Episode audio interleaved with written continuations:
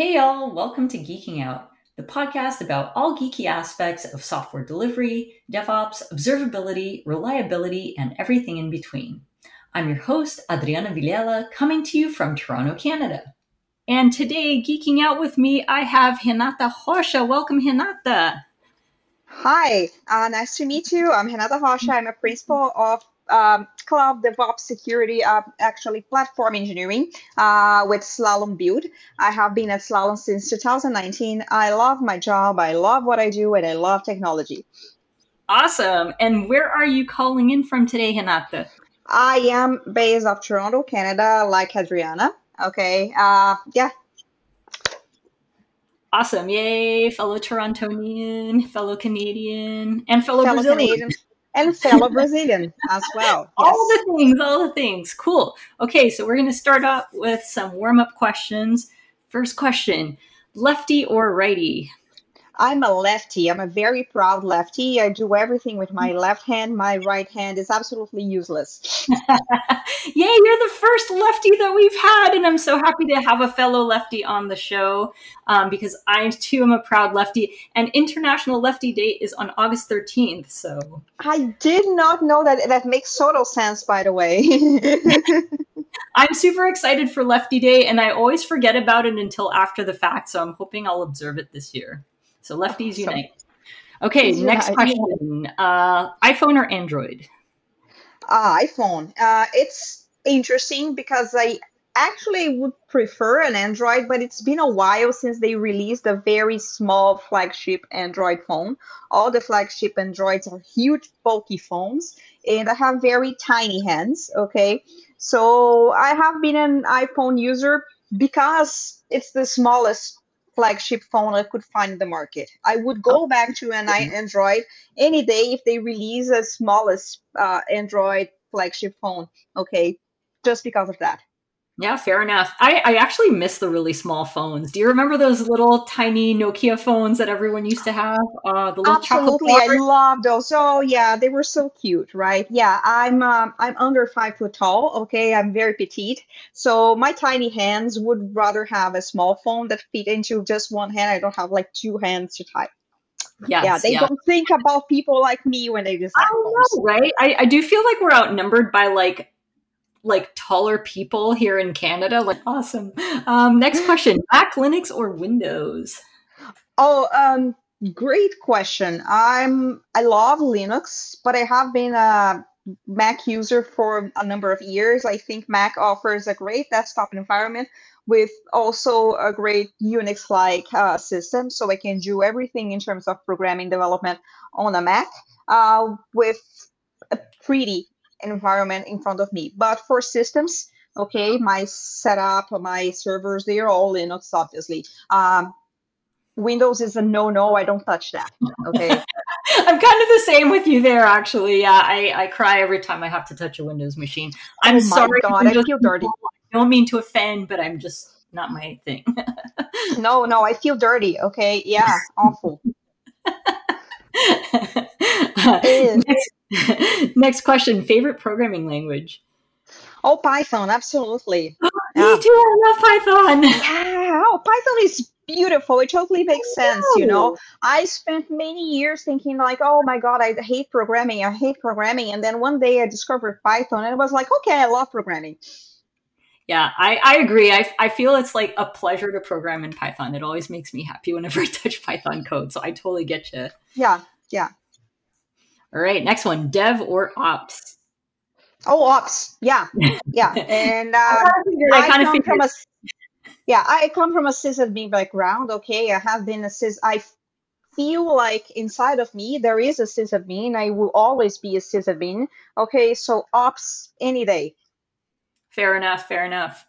And and that will tie right nicely into our our topic of discussion in a little bit. Okay, two more questions. I, I think I know the answer to this one. JSON or YAML? Um, YAML, yeah, yeah. Um, JSON is weird, and I think you can do pretty much everything with YAML. YAML is uh, just easier, but I don't know. That's tough. Um, yeah, you kind of have to do it. Not my favorite thing. uh, can I just say um, H C L?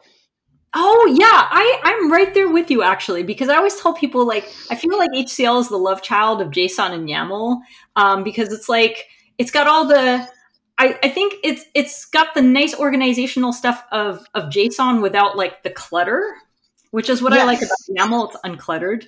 So, yes, I yeah. am totally there with you. yeah, yeah, it's... just works in my mind. The first time I saw H C L, I was like, yeah, this is right. This just rings a bell. And uh, yeah, I love it. I think it's beautiful. Totally, totally agree. And for, for those who are not familiar with H C L, it's uh, I think it stands for HashiCorp. HashiCorp Configuration Language. I think that's what it stands for. Yeah. Yes, yes, yeah. that's right. That's right. Yeah, yeah. Yeah, which is used for all the all the Hashi products, which is super awesome. Yes. All right, final. And, uh, and uh, yeah, sorry. Oh, no, go ahead. Go ahead. Finish the train of thought. I was just going to say that I'm a HashiCorp fangirl, okay? Uh, you know what? I I have become, too. Um, mostly, I, I know, like, you work with a lot of Terraform. For me, my HashiCorp fangirldom comes from working on Nomad, so I, I, yeah. can, totally, I can totally relate. Nomad, very underrated product. Very underrated. Totally agree. And maybe we can talk about that a little bit later as well. Mm-hmm. Final, yeah. final question. Do you prefer to consume content through video or through a blog? A blog. Absolutely. I like reading stuff. Okay. Uh, the video uh, thing. Sometimes I'm, I'm on the bed and it's late at night and I don't want sound. I don't want to see things. And on a blog, I can just read at my own pace. Um, yeah, I prefer reading stuff. Yeah. Yeah. I'm, I'm the same way. I, it, of all the people I've asked so far, like everyone, everyone is like blog over video. So I've mm. yet to encounter, I've yet to encounter a video person. I know they're out there, but yeah, I've yeah. yet to encounter one. I'm, I'm yet you're here making a video. yeah. Yeah. But this is also, yeah, this is also going to be out in audio. So okay. I guess then there's the question, audio versus video. I'm more of an audio person because then I can um, I'm a podcast person. So I like to like walk and listen to podcasts. I like video. Um, I need the visual cues. Um, I don't podcasts feel weird for me. I need to yeah, see sure. people talking. Yeah. I can appreciate that. What I do like is video with subtitles. Oh, that is perfect. Video with subtitles. Right? Yeah, that is see, because you can read and then you can also yeah. see people's faces. Yeah. Yeah, I'm totally there with you. Cool. Well, let's move on to our, our main topic because as you pointed out earlier, today is International Lefty Day. Yeah, today is July twenty-eighth. It's the last Friday uh, of July. It has been International Sysadmin Appreciation Day since the year two thousand. Uh, like I said, I have been a sysadmin in the past, and then I moved to cloud engineering, platform engineering, how we, we are doing it today. Uh, and I feel like these practices, okay, they wouldn't exist if it wasn't for the sysadmins of the mm, early days. Okay, we wouldn't have these things if it wasn't for systems administration. So happy Sysadmin Day, although we won't be seeing this video later. But uh, yeah, Sysadmin Day. Yay. So, you know, like from your, your background as a sysadmin, like what is it, you know, because you, you said dev, uh, sorry, ops over dev. What is it about sysadmin that you love so much that you think people like really, really underappreciate? The thing that people don't see is when you are a very good sysadmin and you know what you're doing, you are, your work is supposed to not be seen, okay? The sysadmin is supposed to be invisible because the system just works.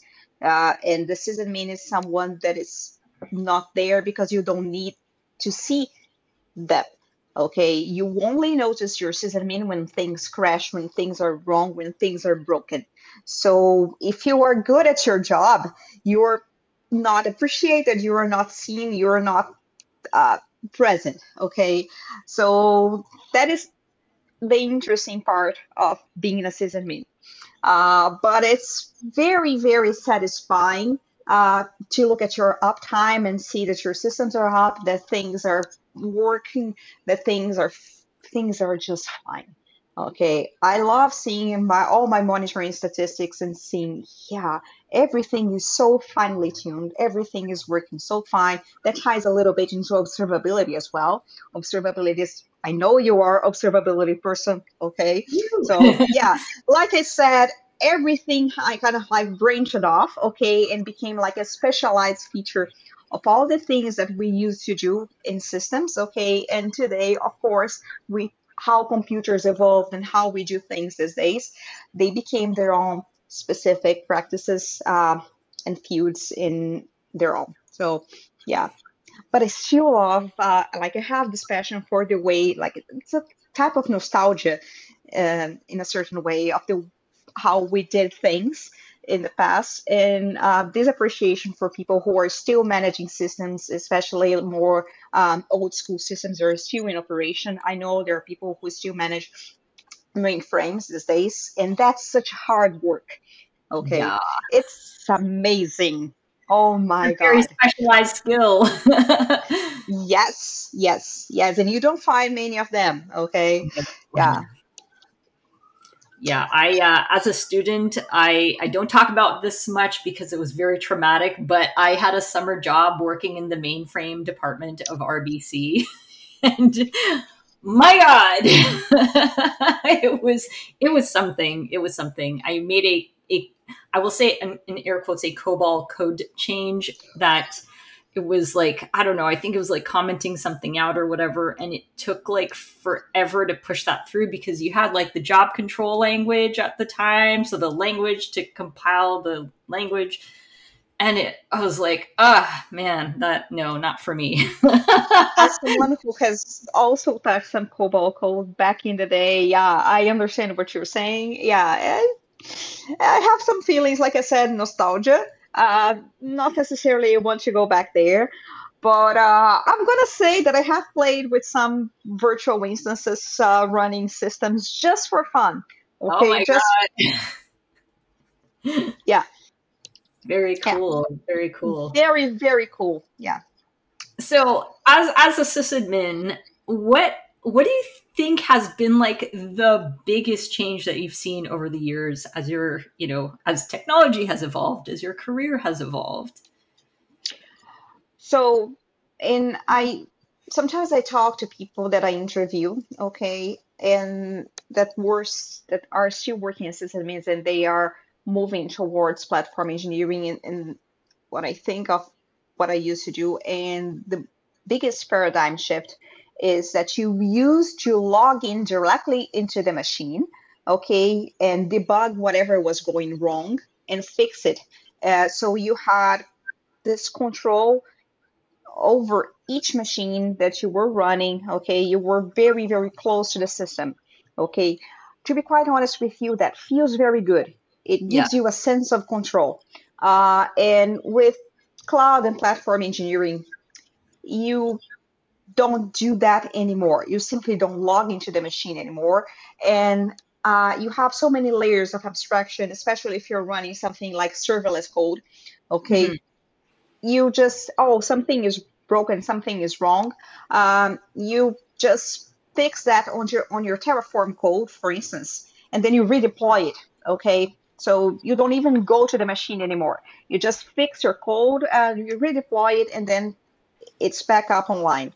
So yeah. It is a different way of thinking on how you were going to troubleshoot the problems and how you were going to deal with whatever is running your code. So it works differently. Okay, it's a lot of abstraction on top of it, and you are not so close to the server as you used to be. And you are probably going to miss it when you start working Uh, with so many abstraction in front of it. Okay, I understand that. Uh, and like I said, I miss it. It it was fun, but at the same time, uh, it gives you a lot of power because you had to go machine by machine to fix the problems. And now you can fix the problem in hundreds of machines at the same time. And that is so amazing. That is so true. Yeah. Do you think that like having been like, you know, an, an old school sysadmin where you were like physically touching your machines, do, do you think that gives you a better appreciation then for the types of things that, you know, are happening in the cloud versus, you know, the newer folks coming into it who have not known sysadmin in that same way, where you're like going in, sometimes going into a data center and physically touching a machine? Um, do you, do you think that gives you an advantage as a result? I hate saying better or advantage, but it gives me a different perspective, mm-hmm. okay? I work with a lot of people who have never been inside a data center in their lives. And when I tell them that, I, yeah, I used to work inside a data center and it's freezing cold, it's weird, there are like these noises, um, and it's kind of soothing, uh, the noise of a data center. Okay, you just have to wear a jacket because it's so cold. Yeah. Uh, and they're like, oh my God, did you work at a data center? Like it was the craziest thing they've ever heard. And yeah, it was a great job, by the way. I liked it very much. Um, yeah, I would ride my bike to the office. If the data center was actually downtown, I would ride my bike there and then work there all day. We didn't have like windows because it was a data center. It was felt like this box, like surrounded by computers uh, for hours, and then I would ride my back, bike back home. Yeah, great job, loved it. Uh, oh, lots of cables. It felt so sci-fi, so cyberpunk. yeah, yeah, data centers are so cool. If if anyone ever has had an opportunity to like work at a data center or tour a data center, it is surreal. It is surreal. Okay, it feels like living in the future. Yeah, okay. yeah. Uh, I get so disconnected from life, like all the people walking around, living their lives, and then suddenly you are in that box of computers. Yeah, right? yeah, and and, and like. And you're holding the keys to the kingdom, to the computer kingdom, because like you've you've got like the admin passwords. You can do some serious damage, like you know, yeah. as as a sysadmin. I mean, e- even as as like a cloud engineer, same same sort of thing. But I, I think there's like a different. It's a different feeling. It's a different feeling. Yeah, you have this power. That like, yeah, if you do something wrong, a lot of things go wrong. But at the same time, you feel so isolated from everything else that is around you because it's this black box, so so completely separated from the life outside you. Like I have the story that I was uh, at the shop at the data center, and there was a city-wide blackout. Okay, that lasted maybe a couple hours, mm-hmm. and I didn't know it was happening ah. because the data center has backup generators, yeah, directly connected yeah. to whatever. Uh, and until someone told me, did you know there's a blackout happening outside? It's citywide. I was like, no, I didn't realize that. Yeah, yeah, the entire city has lost power. Okay, amazing. That's why I like working here. That's so true. I, I have a similar story because when Toronto had that big blackout in two thousand three, I think it, it might have been before you moved here, I believe. It was right? before I moved here. Yeah. yeah, yeah. Yeah, so in two thousand three, we had that massive blackout that lasted like a day and a bit. And I was working at um, at a client site. The client at the time was Bell. And we were at their, uh, we were in the building next door to their central office. So like the central office where they keep like all their you know, network equipment and stuff, uh-huh. phone stuff, right? And so because we worked next door to the central office, um, there was backup. We had the backup power as well because the buildings were attached. So when there was the blackout, the lights blipped like very quickly. And then it was like all good. And so we're like, la, la, la, keep on working. And then at the end of the workday, like we start getting messages like, there's no power in Toronto. We're like, what? Meanwhile, there's like power in the building. The elevators were still working. Like everything was fine. And then you go outside, it's like complete chaos. Everything's out. Traffic lights. Subway. Everything is out. Yeah. So yeah, the it's, nice little bubble. The nice little bubble. Okay. And that feels very comforting. And like you said, it feels like a lot of power. Okay. Uh, that you are in this place that has everything. It has like the fastest internet access you can imagine. It has power even when the entire city is in a blackout. Um, yeah, it is fascinating. It is such a great experience. And although I don't feel I am, I have an advantage or I feel better than the people who didn't have this experience, it gave me a different perspective. Uh, I feel like I have learned uh, what I do today um, at a slower pace, and I yeah. saw the internet growing since the very early days of the internet, and I was inside uh, what was the internet back in the day.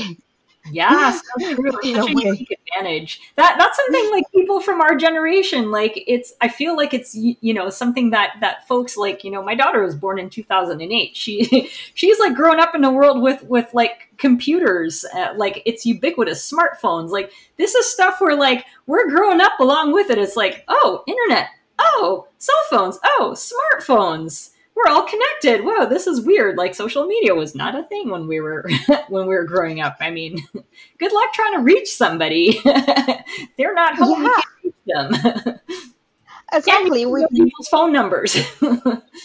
Phone numbers. Yeah. So, like when I was a kid, we didn't even have like phones, landlines so easily this way. And a lot of people didn't have landlines. My husband only had a landline when he was like ten years old. People had to write letters to each other. Imagine that. The letters. I had a pen pal when I was growing up, and I, you know, I totally remember. Like my mom used to tell me stories of like when we were living in in Rio. I was too young to remember, but she was saying like there was like for a time like we didn't have a phone yet, so she had to like use the neighbor's phone to make phone calls. Like it was not the easiest thing to procure. It was like kind of a kind of a process to procure a phone line. And these are things we take for granted now. yeah, yeah. Where my, where my husband used to live, which was um, a neighborhood um, in Rio, Jacarepaguá, they had like this phone in the center of like the neighborhood where hmm. people used to go and make a call because people didn't have landlines where they lived. Like, yeah. Crazy. And you think of it like, oh, must have been like a very rural area. No, no, no. It was just like a normal neighborhood, actually kind of an upscale neighborhood. It yeah, was just yeah. because landlines were not everywhere back then. Okay? Yeah, yeah. Not a lot of people had them. And I remember rotary dial phones when I was growing up in Rio too, which like came here. It's like, what? It's not rotary dial phones? I still have fond memories of those. I can hear the noise. Right? I saw something fascinating recently. I went to a doctor's office here in Toronto, okay, and there was like this emergency phone um, um the doctor the doctor's office, and it was a rotary phone. Uh, and there was a sign next to it teaching people how to use a rotary phone. So cute. The things we take for granted, we're like, oh, of course that's how you use a rotary phone. And like, people are like, eh. yeah, yeah. Wait for the dial tone. After the dial tone, you put a finger on, on the number and then, oh my God. And then you have to wait for it to like come back. Ah, good times. I, I kind of missed rotary dial phones. Yeah. Fun memories. Fun memories. And they were cute. They were cute. Yeah. Yeah. They we were. had a red one, like classic red rotary phone one. Yeah. Oh, that's uh, adorable. Amazing. Better than my beige it was one. Adorable. Yeah. There was also the beige ones. They were also very classic. Yeah. Yeah. Yes. Um, but yeah, it's funny to see how things evolved, and they evolved very fast. And I think the beautiful thing about working in technology is how you see things going from like the old rotary phones and then the dial tone phones, okay, and then the internet, which leads us to the different fields, the specializations we have on platform engineering, S R E, et cetera. And now uh, the new field of A I that people are like, oh my God, A I, et cetera. It's just a new field. Okay, and we need to learn how to deal with this new tool, this new technology, and how this, it ties together into the other things that we do. And it, that's the beauty of it, right? Uh, this is why I do this. This is why I'm so fascinated by technology. I love learning things. I love being immersed in it. And I'm absolutely uh, fascinated about learning whatever new thing, whatever new tool that people bring us today, tomorrow, uh, next year. Yeah, I totally agree. It's it's it's interesting because like I, I'm the same way. I'm like, new technology, giddy up, give me more. I want to learn more about it. And and yet like some people are so terrified of technology, and we see this across our industry. We see it especially like in large corporations whenever there's like big, you know, transformations, whether it's a digital transformation or DevOps, agile, whatever, even bringing in observability. um, there is like such this resistance to change that can get, uh, it, it legitimately freaks people out, right? Because to a certain extent, like, I think we're, we're creatures of comfort and we like what we know and understand, and having to deal with something that's a brand new learning curve can be terrifying. But like, what, what kind of advice do you have for people who, you know, find themselves in this scary place where they're resisting change? Try to find yourself in a place which is fifty percent comfort and fifty percent challenge. Okay, that's a very good measure of what will bring yourself um, still that cozy space where you feel, yeah, uh, this is this is good. This gives me like this warm hug, this warm embrace of things that I'm comfortable with, but also doesn't make you bored, because once you get bored, you don't have anything to look forward to. And this is what makes us human, okay? If we didn't have any challenges, if we didn't have anything to look forward, any goals in life, we would still live in, would still be living in the Middle Ages. We would, would still like be cooking, uh, uh, eating raw food. Uh, we wouldn't be working with computers today. Uh, and that's what makes us different from um, other animals. This is what makes us special, okay? Um, yeah. This is pretty much what I try to tell people, that find that sweet balance of comfort and challenge, because also if you do challenges all the time, you're going to burn out, you're going to exhaust yourself. It's unsustainable. So find exactly how much comfort you, uh, how much comfort you can, at the same time, what, while finding that amount of challenge that makes you want to do something new. Yeah, I totally agree. Because I, and, and I think the, Um, that's such a great approach, because that way, as you said, you're not like, you know, going all in on it. And then that can be super overwhelming, but getting to a point where it's just like, oh, okay, this is like interesting enough. Um, I'm going to like poke into it and, and kind of build on it iteratively, I think is a, a really great way to approach it. And, and I think like in technology, I feel like because the nature of what we do, like it evolves so rapidly, I feel like it can be very overwhelming. So I think people like get freaked out. Oh my God, there's another thing that's changing, another thing I have to learn. So I think, I, I think to a certain extent, you kind of have to like just pick a thing that's interesting that you are, that like, okay, I'll dig into this a little bit more, and then, you know, dig into that, like, and get into this habit of like, always learning a bit. And I, I think what people freak out with is like, they think they have to learn all the things. I've resigned to myself myself to the fact that I don't know everything. I'll never know any, everything, but I surround myself with people who know things, and that's okay. That is a great point. Okay. You don't have to know everything. You, it's impossible to know everything, and you will never be an expert on anything, because things evolve very fast. And like I said before, technology is very dynamic. What you know today is never going to be what is the uh, new technology, new big new thing of tomorrow. So what you have to do is to pick something that you want. Okay, go choose. I want to learn uh, Terraform, something that I don't know. Okay, I know Terraform, but just an example. Yeah. I want to learn Terraform.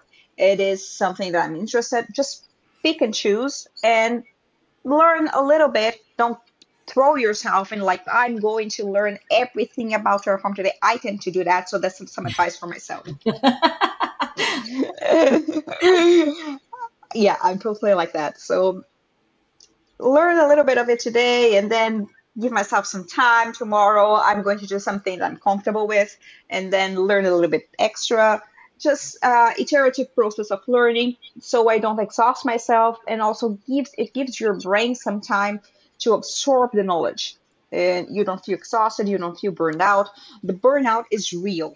I yes. always tell, especially young people, because they feel they are indestructible and they can learn everything, everywhere, all the time, and then sometimes the burnout kicks in. And they feel, oh my God, I cannot learn anything anymore, and I hate this. Yeah, I will move to a cabin in the woods and never see people ever again. This happened to me, and that's why I keep telling people that it will happen if you don't take care of yourself. Please take care of yourself. Yeah. It will happen. So give yourself some time, go slowly, slow, easy, and yeah, just pick a subject here and there. You don't have to learn everything. And also, no one expects you to know everything because we know it's impossible to know everything. Yeah, I totally agree. And I want to go back to your comment earlier about burnout, because I, I agree with you. Like when you're young, first of all, when you're young, you feel like you're indestructible, invincible, but also employers take advantage of that too. They're mm-hmm. like, well, you don't have a family, you don't have a social, like you just finished university. Of course you can like go and put in the long hours.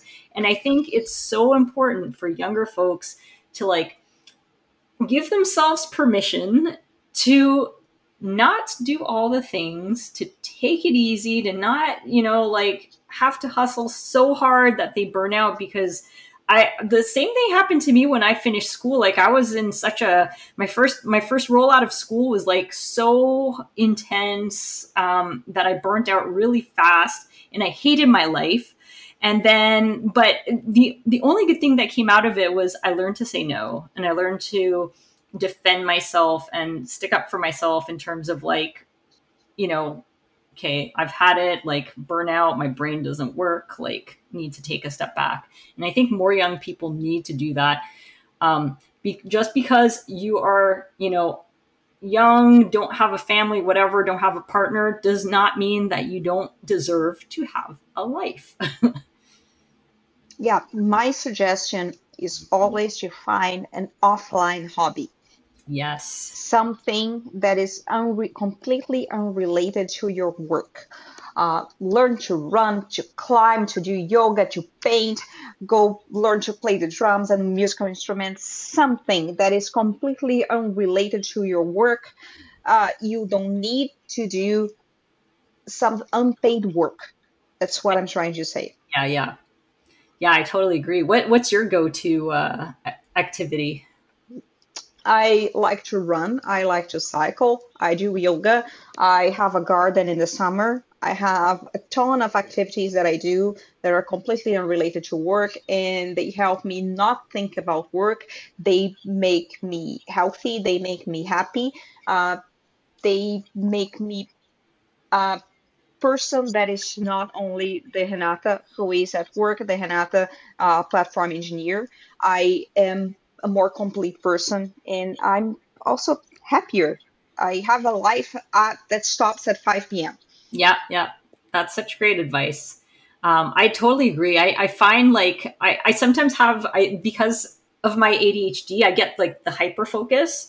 And so I have a really hard time like peeling myself away from things. And I tend to obsess over unsolved problems and can't shut it off. And sometimes I have to like take myself aside and say, I give you permission to not think about work, to disconnect. And it's it's okay to give yourself permission to shut off and pursue your things. Like life is not all about work. It's gonna be there tomorrow and the day after that and the day after that. I think employers are just looking to make sure that you complete your deliverables, that you're reliable. And, you know, I, I feel like if you do those things, then you're in a good position. I also find that once I started taking care of my mental and physical health uh, after work and not dedicating myself to working fifteen hours a day, which I was doing at some point, I became much more productive at work. Yes. Uh, which kind of makes sense if you think about it. But when you're younger, you don't think about it, because I'm healthier, my mind is healthier, my body is healthier. So when I start my day in the morning, I can kick right in, start working, do a lot of things. I can concentrate much better. I'm, I haven't been sick in years, and I used to get sick a lot more. I just work better if I do this. If I just like my hours in a day are in a better person that can do just work for those hours a day. And I was so drained out by the burnout that I was not giving myself fully to work during those during those fifteen hours that I was working before. So there's that. Yeah, yeah. And and I, I find also like the act of time boxing your day, you're like, holy shit, I got to get all this stuff done by like five o'clock. So you're like, okay, I'm going to be super efficient, right? Because you want to get as much done as possible. And then it's like, and plus you have something to look forward to at the end of the day. It's like, hey, there's like relaxation on the horizon. It's mm-hmm. awesome. Absolutely. Um, when I have to deliver something and I have a deadline, I like to use a technique called Pomodoros. Uh, some people are very familiar with it. You do twenty-five minutes of work uh, and then you stop for five and then you do another twenty-five. And after some four uh, of twenty-five, you give yourself a longer break that allows your brain to process the work that you did, you some rest. And it makes me feel way more productive because I just focus and just works very well for some type of people. Uh, it works for me. And if you are you listening to this, you are not familiar with the Pomodoro technique, there are some timers you can use on your browser or on your uh, code editor. Uh, give it a try. It might work for you as well. Oh, that's very cool. I hadn't heard of that. Um, but I, I definitely like taking the breaks is so, so important. And I... Again, like A D H D brain is like, you will not get up from this until you solve this problem. But whenever I do force myself to like walk away and take a break and I come back, I'm like, oh shit, I should have done this before. Try the Pomodoros, okay? Because they force you to take a break every twenty-five minutes and it's a five minute break. And then you, when you come back, you're like, oh, okay, I can pick this up again. Okay, yeah, it's yeah, not yeah. a long break, it's a five minutes. Okay, I usually I just... do maybe like some yoga poses for five minutes and then I go back. I love yoga. It's a great thing for my mind. It makes me relax. So, and then I come back and then I do it again. And then I keep doing that. And I don't know, I just write code beautifully when I do this. That's so cool. Yeah, I'm going to I'm gonna check that out because that, that sounds that sounds like something I could use. Um, and also, I'm a huge fan of yoga. Um, I don't think I'm nearly as as advanced in yoga as you are. Um, my flexibility is crap, but I do enjoy it. It's, it's nice to like, just, it challenges your brain. Cause you're like, you're so busy, like trying to hold the poses. You can't think about anything else. So I, I think it's, it's a lovely way to just unwind. Yoga, as with anything technology, is not about the flexibility, is about the inner journey. Okay. It's about learning, understanding your body and where you are today. Um, it doesn't matter where you were or just where you were going. Think about yourself, your inner body, where your balance is. So don't think about anything else. It's not about flexibility. It's just about the journey. So if you enjoy it, that's what matters. Yeah, that's actually a really good point. Because I, I when I first started yoga, I used to get like really mad that I was like, oh, I look like shit doing these poses, right? And then I'm no like... one cares. It's okay. Yeah, exactly. As soon as I got over that, like nobody cares, especially when I do it at home. Nobody's watching. So it's great. And and you start to see some progress. I mean, you're competing against yourself, which I think is probably the, the most important yes. thing. Like, are you are you improving? Are you getting something out of it? Are you enjoying it? Yeah, exactly. That's why good yoga studios won't have a mirror, because you're not ah. supposed to look at yourself. It's just supposed to feel yourself. Oh, that's cool. Good to know. I like it very much. Yeah, Focus yeah. I, I'm a huge fan. I try to do yoga like once a week. Um, and I, I feel it too if I don't do it. Like every, like the joints feel uh, a little stiffer. I'm like, oh, I think I needed this. Yeah, and the breathing techniques, they really help me when I'm feeling stressed out, when I am obsessing over a problem. I just tr- try to focus, recenter, breathe. And that sometimes helps me solve some piece of code that I cannot point, or like some architecture that I'm struggling to design. Uh, I have a huge problem using diagramming tools. Sometimes mm-hmm. I have the idea in my mind, but I don't know where to position things correctly. Yeah, yeah, and yeah. then I stop, take a deep breath, okay, do some breathing exercise. And when I look at the diagram again, I'm like, oh yeah, here, write this. And then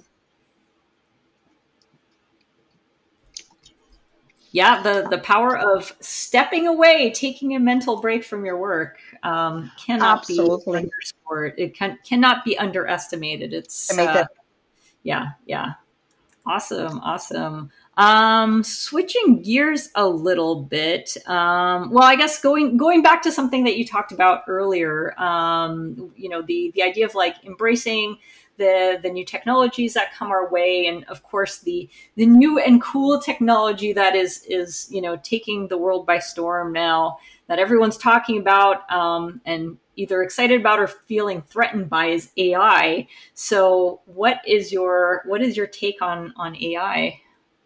Uh, I have a hot take about A I, which is it's not going to take away any jobs. It's going to be exactly like cloud was in a few years ago. It's going to create a lot of new jobs.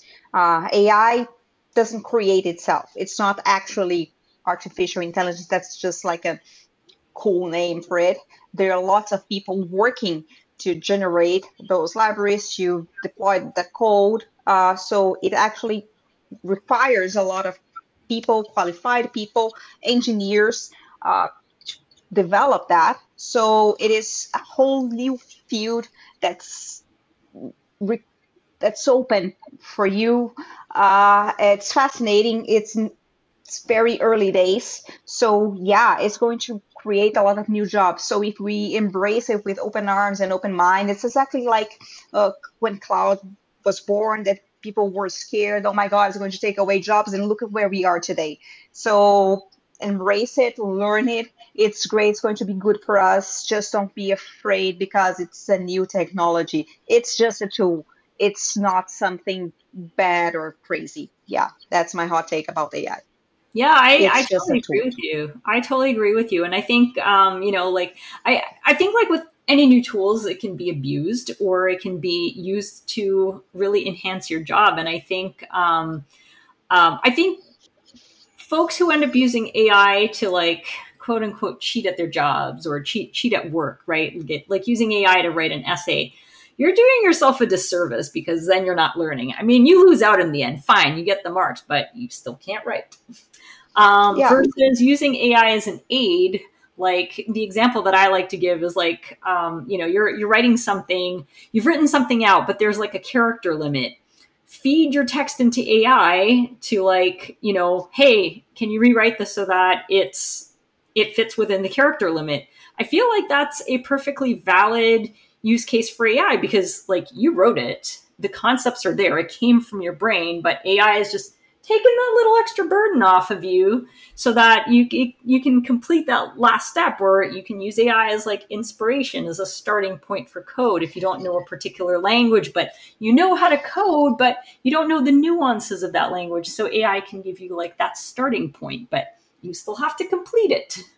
You have to complete it. You can use it as like a skeleton generator, okay, but you still have to um, refine the results, and you have to analyze it to make sure that the generated content makes sense. So if you don't know if it makes sense, it could have generated um, com- something that is useless, something that's bad, something that won't work. So um, a, a great idea, like something that I, try, I suggest to people, is ask A I to generate a recipe for mm. bread. Something mm. simple as a recipe for bread.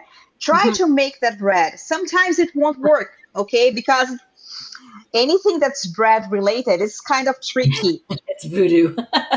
yeah, yeah, yeah. Bread, yeah. bread can be tricky for sure. So yeah, so sometimes it won't work. So maybe it will work, but you can't be sure unless you have made bread before. Yeah. Yeah, yeah, that's so true. And it's interesting too, because like, you know, trying it, even if you've not made bread before, right? And then you, you take the A I recipe, try to make bread, it it fails. Then you can use that as a springboard to like, but why did it fail? Then you can do some exactly. research, right? So still need to use your brain there, which I think that that's at the end of the day, like the important thing, right? Even even like the the A I prompt engineer. Like when I first heard this idea of like a prompt engineer, I honestly I thought it was funny, um, but it's it's in the same way that like we as software engineers or or ops folks, whatever S R Es, like when we're trying to solve a technical problem, we're going on Stack Overflow, we're trying to you know. ask Google, like figure out how to phrase the question correctly in Google, making sure that you're even asking the correct question. And I feel like when working with A I, it's a similar sort of concept. And if you think about the prompt engineer, which is someone adjusting the prompts uh, they feed to A I to get the correct results, isn't that very similar to uh, platform engineering adjusting Terraform code to generate the correct um, results on the cloud uh, compared to what we used to do as a sysadmin, that we would go directly into the machine? Ooh, yeah. That is a hot take. That is a hot take. I like it. I like it. That is a very cool way of looking at it. Yeah. So maybe that is the new job, uh, the prompt engineering. That's a new career path that someone will follow, uh, probably in data engineering. Uh, and I'm excited to see what comes of it. I am very open to new tech uh, and seeing what the world brings us. Yeah, absolutely. I'm right there with you. Um, I think I think prompt engineering uh, prompt engineering can be very fun. Yeah, and don't be don't be afraid of A I. I I think uh, there's some cool things that can come of it. It can really help with our with our jobs, and um, yeah. It'll be exciting to see where it takes us. Um, I, I was talking to someone yesterday about A I, and I'm like, oh, you know, like could we ever find our posi- ourselves in a position where we end up with with Skynet? Um, And, uh, you know, you always think about these things, but uh, I don't think I uh, love Terminator. I love Terminator, too. I always think of Terminator whenever this A I stuff's coming about. I'm like, oh, all hail our evil o- robot overlords. Here we go. But uh, I, I think it, this it's I think there's some exciting times. There's some cool stuff to come out of it. Um A I is a human enhancer. Human enhancer. I like that. Yeah, it's a good approach. I don't think we are quite ready for Skynet. It's going to take, I don't know, maybe a thousand years for us to reach Skynet level of things. Yeah. Yeah. Hope, hopefully we won't get to Skynet levels. Fingers crossed. No. Well, we yeah. are just coming up on time, but uh, thank you, Renata, so much for uh, for geeking out with me today. Um, do you have any like parting words of wisdom to share with uh, with folks out there? Well, just don't be afraid. Embrace new tech, as I usually say. Stronger people build a stronger world. Uh, and peace out and geek out. Thank you so much. And y'all, don't forget to subscribe. Be sure to check out the show notes for additional resources and to connect with us and with our guests on social media. Thank you so much for joining us today. Thank you for inviting me today. And peace out and geek out. Geeking Out is hosted and produced by me, Adriana Villela. I also compose and perform the theme music on my trusty clarinet. Geeking Out is also produced by my daughter, Hannah Maxwell, who incidentally designed all of the cool graphics. Be sure to follow us on all the socials by going to bento.me slash geeking out.